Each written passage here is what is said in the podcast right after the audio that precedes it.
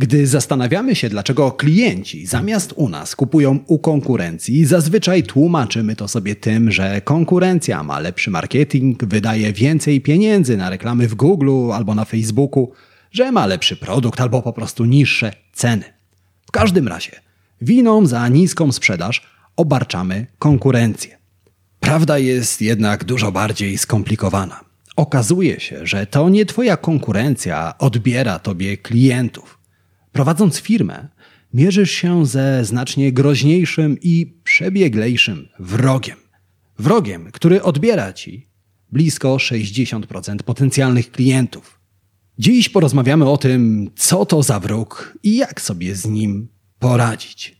Zaczynamy kolejny odcinek podcastu Marketing z głową, marketingowego podcastu numer jeden w Polsce. To jest podcast Marketing z głową. Źródło wiedzy dla przedsiębiorców, handlowców i marketerów, czyli dla osób, które chcą sprzedawać lepiej i chcą sprzedawać więcej. Zaprasza Łukasz Chodorowicz. Zanim zaczniemy, pamiętaj, że więcej informacji o tym, jak zrozumieć klienta, jak robić lepszy marketing i jak więcej sprzedawać, znajdziesz w moich newsletterach. Tak, są dwa.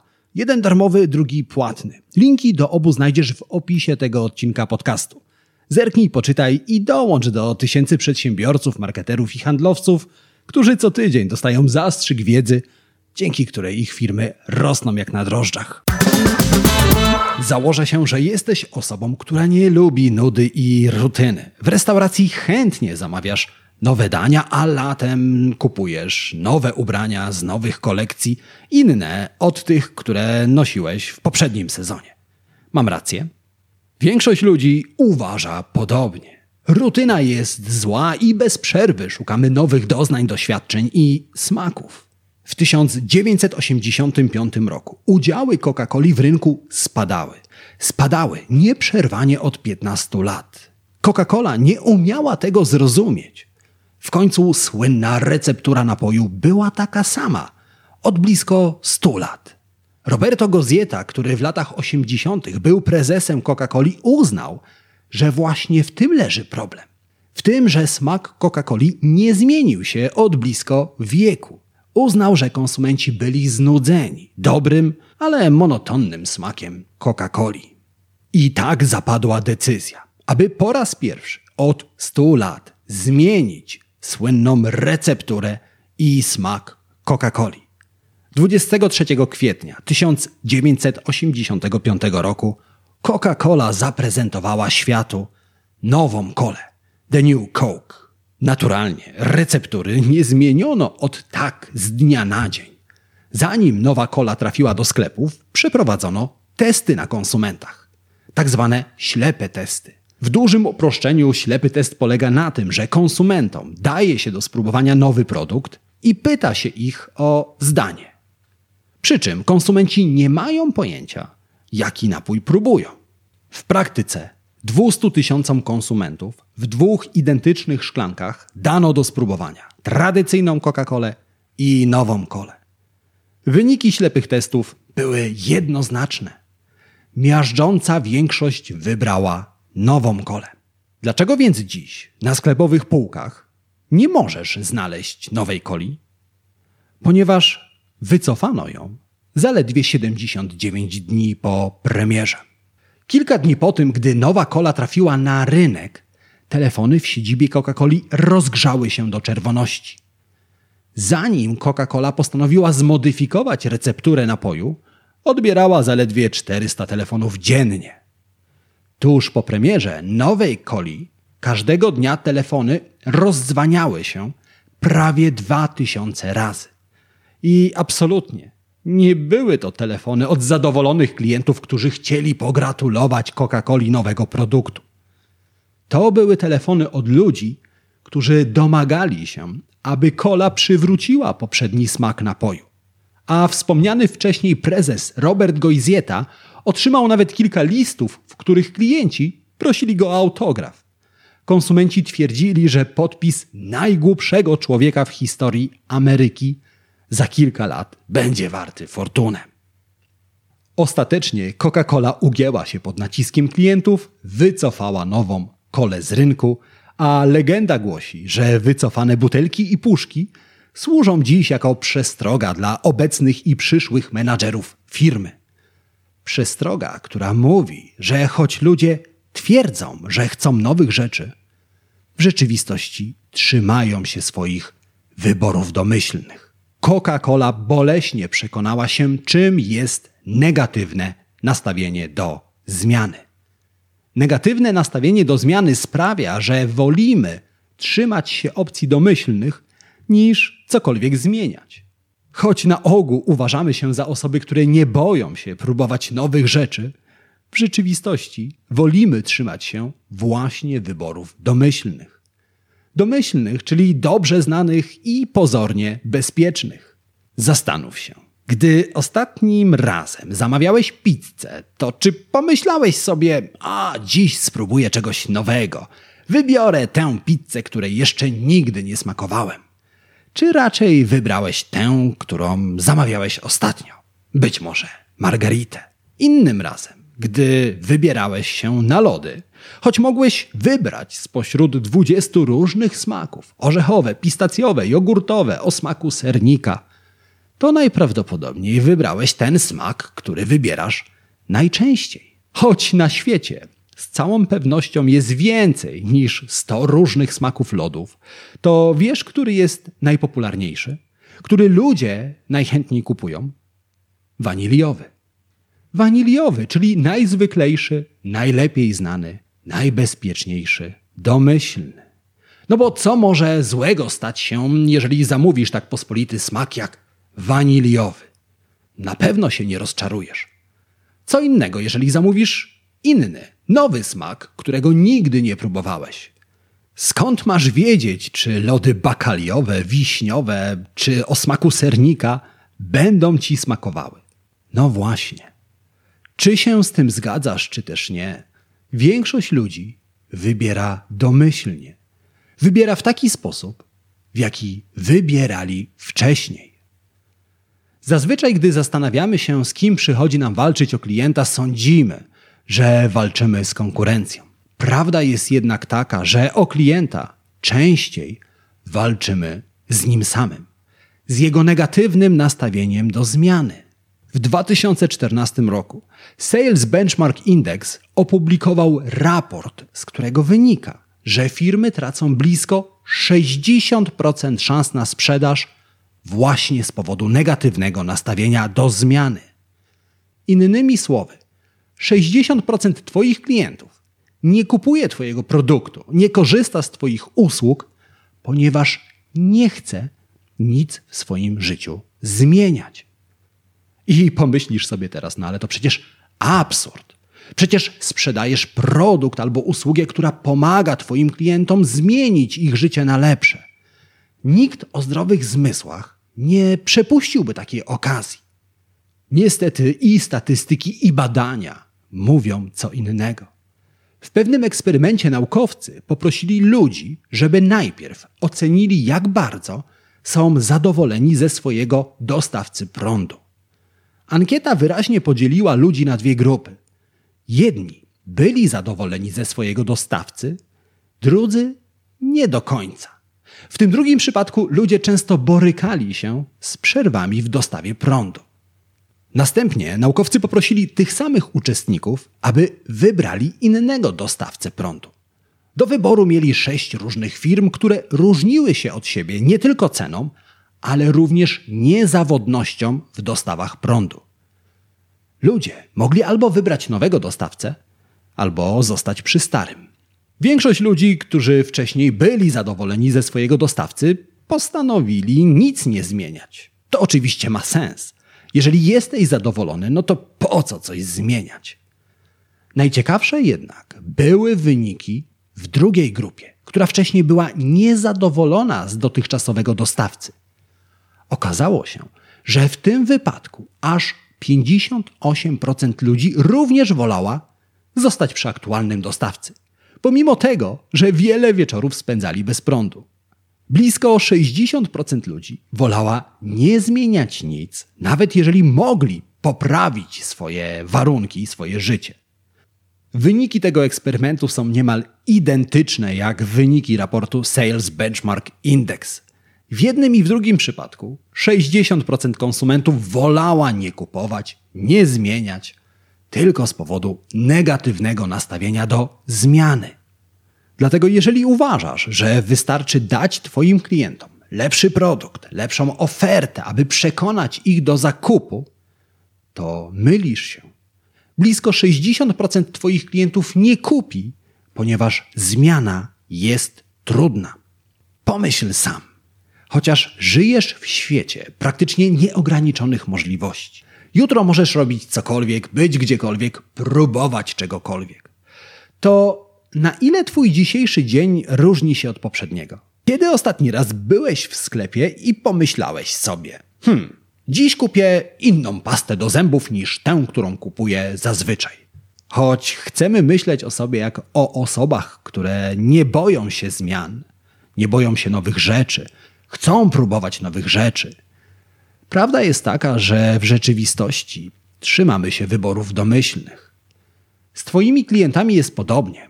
I jeżeli nic z tym nie zrobisz, stracisz te 60% potencjalnych klientów. Jak wobec tego poradzić sobie z negatywnym nastawieniem do zmiany klientów? Po pierwsze, uświadom sobie, że ten problem istnieje i dotyczy właśnie większości Twoich klientów. Po drugie, musisz zrozumieć, z czego on się bierze. A bierze się z czterech rzeczy. Pierwsza to niechęć do straty. Niechęć do straty sprawia, że za wszelką cenę unikamy sytuacji, w których możemy coś stracić. Pieniądze, czas, zdrowie, okazje to rzeczy, które możemy stracić. Ale Twoi klienci postrzegają swoją obecną sytuację również jako coś, co mogą stracić. Dietetyk, który próbuje przekonać klientów do współpracy, boryka się nie tylko z konkurencją, która próbuje zrobić to samo boryka się również z przekonaniem w głowach klientów, które podpowiada im, że gdy przejdą na dietę, będą musieli rozstać się ze swoim dotychczasowym trybem życia, że będą musieli wywrócić to życie do góry nogami, zmienić swoje nawyki, że będą musieli zrezygnować z podwieczorków. Co zatem zrobić, aby sobie z tym poradzić? Musisz uświadomić klientowi, że więcej traci, nie robiąc nic. Mój kolega miał ciekawy zwyczaj pisania maili. Zamiast w programie pocztowym ustawić sobie automatyczny podpis, wolał za każdym razem tracić kilkanaście sekund, aby podać swoje imię, nazwisko, numer telefonu i firmowy adres strony internetowej.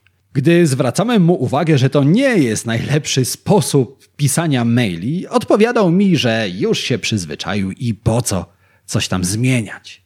Ale gdy uświadomiłem mu, że każdego dnia wysyła kilkanaście maili, każdego tygodnia wysyła ich kilkadziesiąt, a każdego miesiąca kilkaset i w każdym miesiącu traci nawet pół godziny na podpisywanie maili, natychmiast ustawił automatyczną stopkę.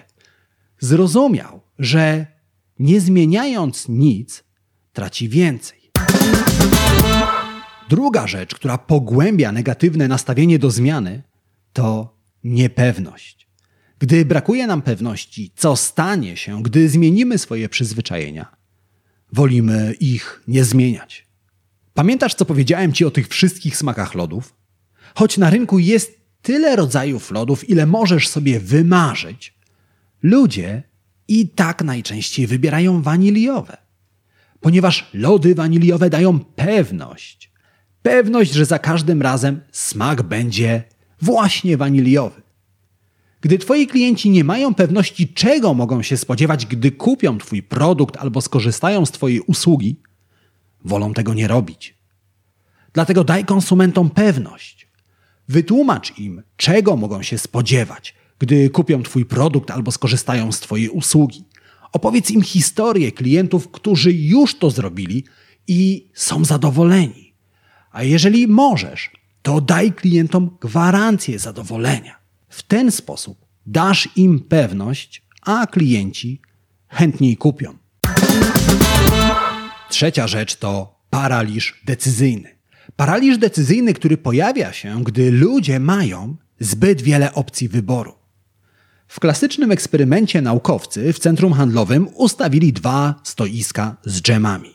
Przy pierwszym stoisku ludzie mogli wybrać spośród 40 różnych smaków. Przy drugim stoisku do wyboru było tylko 6 smaków. Choć stoisko z większą ilością dżemów cieszyło się większym zainteresowaniem, to pod koniec dnia sprzedało mniej dżemów niż stoisko, na którym do wyboru było tylko 6 smaków. Dzieje się tak, ponieważ gdy ludzie muszą wybierać spośród zbyt wielu opcji, wybór staje się trudny. A gdy wybór jest trudny, wolimy nie wybierać. Dlatego ułatwiaj Twoim klientom decyzję. Czasami, żeby przekonać ludzi do zakupu, do zmiany, trzeba z czegoś zrezygnować. Zastanów się, czy w Twojej ofercie rzeczywiście musi być aż 10 różnych wariantów współpracy. Jeżeli jesteś trenerem personalnym, więcej ludzi skorzysta z Twoich usług, jeżeli dasz im do wyboru trzy warianty zamiast pięciu. Jeżeli przygotowujesz ofertę dla klienta, nie każ mu podejmować zbyt wielu decyzji. Zdecyduj za niego, a klient chętniej kupi u ciebie. I ostatnia, czwarta rzecz, która pogłębia niechęć do zmiany i która kosztuje cię wspomniane 60% potencjalnych klientów, to tak zwany efekt utopionych kosztów. W skrócie, im więcej czasu, pieniędzy, trudu, czegokolwiek zainwestowaliśmy, tym trudniej wycofać nam się z inwestycji. Jeżeli zdarzyło ci się wybrać do kina na film i mniej więcej w połowie filmu okazuje się, że film jest do bani, to i tak obejrzysz go do końca, ponieważ obejrzałeś już połowę. Ale gdyby okazało się, że film jest słaby, tuż po pierwszych pięciu minutach, to bez wyrzutów sumienia natychmiast wyjdziesz z kina, ponieważ póki co zainwestowałeś w niego niewiele czasu. Ludzie często niechętnie zmieniają swoje wybory właśnie z powodu tego, ile w nie zainwestowali. Wielu klientów utknęło z obecnym operatorem telefonu tylko dlatego, że ich umowy trwają już od kilkunastu lat. Sporo zainwestowali w ten związek z operatorem, dlatego trudno im się z niego wycofać. Czasem, gdy próbujemy przekonać naszych klientów do współpracy, musimy zastanowić się, w jakim metaforycznym związku nasi klienci tkwią i ile w ten związek zainwestowali. Następnie musimy pokazać klientom, co tracą, nadal inwestując w ten związek. Nudny film w kinie będzie tak samo nudny bez względu na to, czy obejrzysz go tylko przez 5 minut, czy przez pół godziny. Ale siedząc w kinie przez pół godziny tracisz więcej czasu, który mógłbyś przeznaczyć na inny, ciekawszy film. Ale to nie wszystko. Efekt utopionych kosztów pokonasz, gdy ułatwisz klientom zmianę. Wspomniani wcześniej operatorzy sieci komórkowych ułatwiają klientom zerwanie umowy ze starym operatorem. Po pierwsze, nowy operator sam zajmuje się formalnościami i sam wypowiada umowę ze starym operatorem. Po drugie, klient może zachować obecny numer. W ten sposób, pomimo inwestycji w poprzedni związek, zmiana staje się łatwiejsza. A więc to są cztery przeszkody, które pogłębiają negatywne nastawienie do zmiany. Niechęć do straty, niepewność, paraliż decyzyjny i efekt utopionych kosztów. A to krótkie podsumowanie oznacza, że właśnie dolecieliśmy do końca dzisiejszego odcinka podcastu Marketing z głową. Czas więc na trzy najważniejsze myśli z tego odcinka, które warto wynotować i zapamiętać. Ale najpierw tradycyjnie już dwie szybkie prośby. Ta pierwsza jest taka: jeżeli znasz kogoś, komu ten konkretny odcinek podcastu również może się przydać, udostępnij go. Możesz to zrobić na Messengerze, na Facebooku, w mailu, na WhatsAppie, jakikolwiek sposób będzie świetny. A jeżeli tak się składa, że właśnie teraz słuchasz mnie w Apple Podcast albo w Spotify, wystaw recenzję pod podcastem Marketing z głową. Obie te rzeczy zajmą Ci tylko chwilę, a dzięki nim wiedza z tego podcastu dotrze do osób, które jej potrzebują. A oto trzy myśli, które warto zapamiętać. Po pierwsze, pamiętaj, że aż 60% Twoich klientów nie kupuje u Ciebie z powodu negatywnego nastawienia do zmiany. Po drugie, Pamiętaj, że ludzie wolą trzymać się wyborów domyślnych niż cokolwiek zmieniać. I po trzecie, pamiętaj, że aby sobie z tym poradzić, musisz pokonać niechęć do straty, niepewność, paraliż decyzyjny i efekt utopionych kosztów. Zdaję sobie sprawę z tego, że to może wydawać się trudne, ale pomyśl o tych 60% potencjalnych klientów, którzy czekają na to, żebyś przekonał ich do zakupu. I tego gorąco Ci życzę. Życzę Ci również udanego dnia, udanego tygodnia i przypominam, że my słyszymy się w kolejnym odcinku podcastu Marketing z głową. Do usłyszenia, do zobaczenia. Cześć.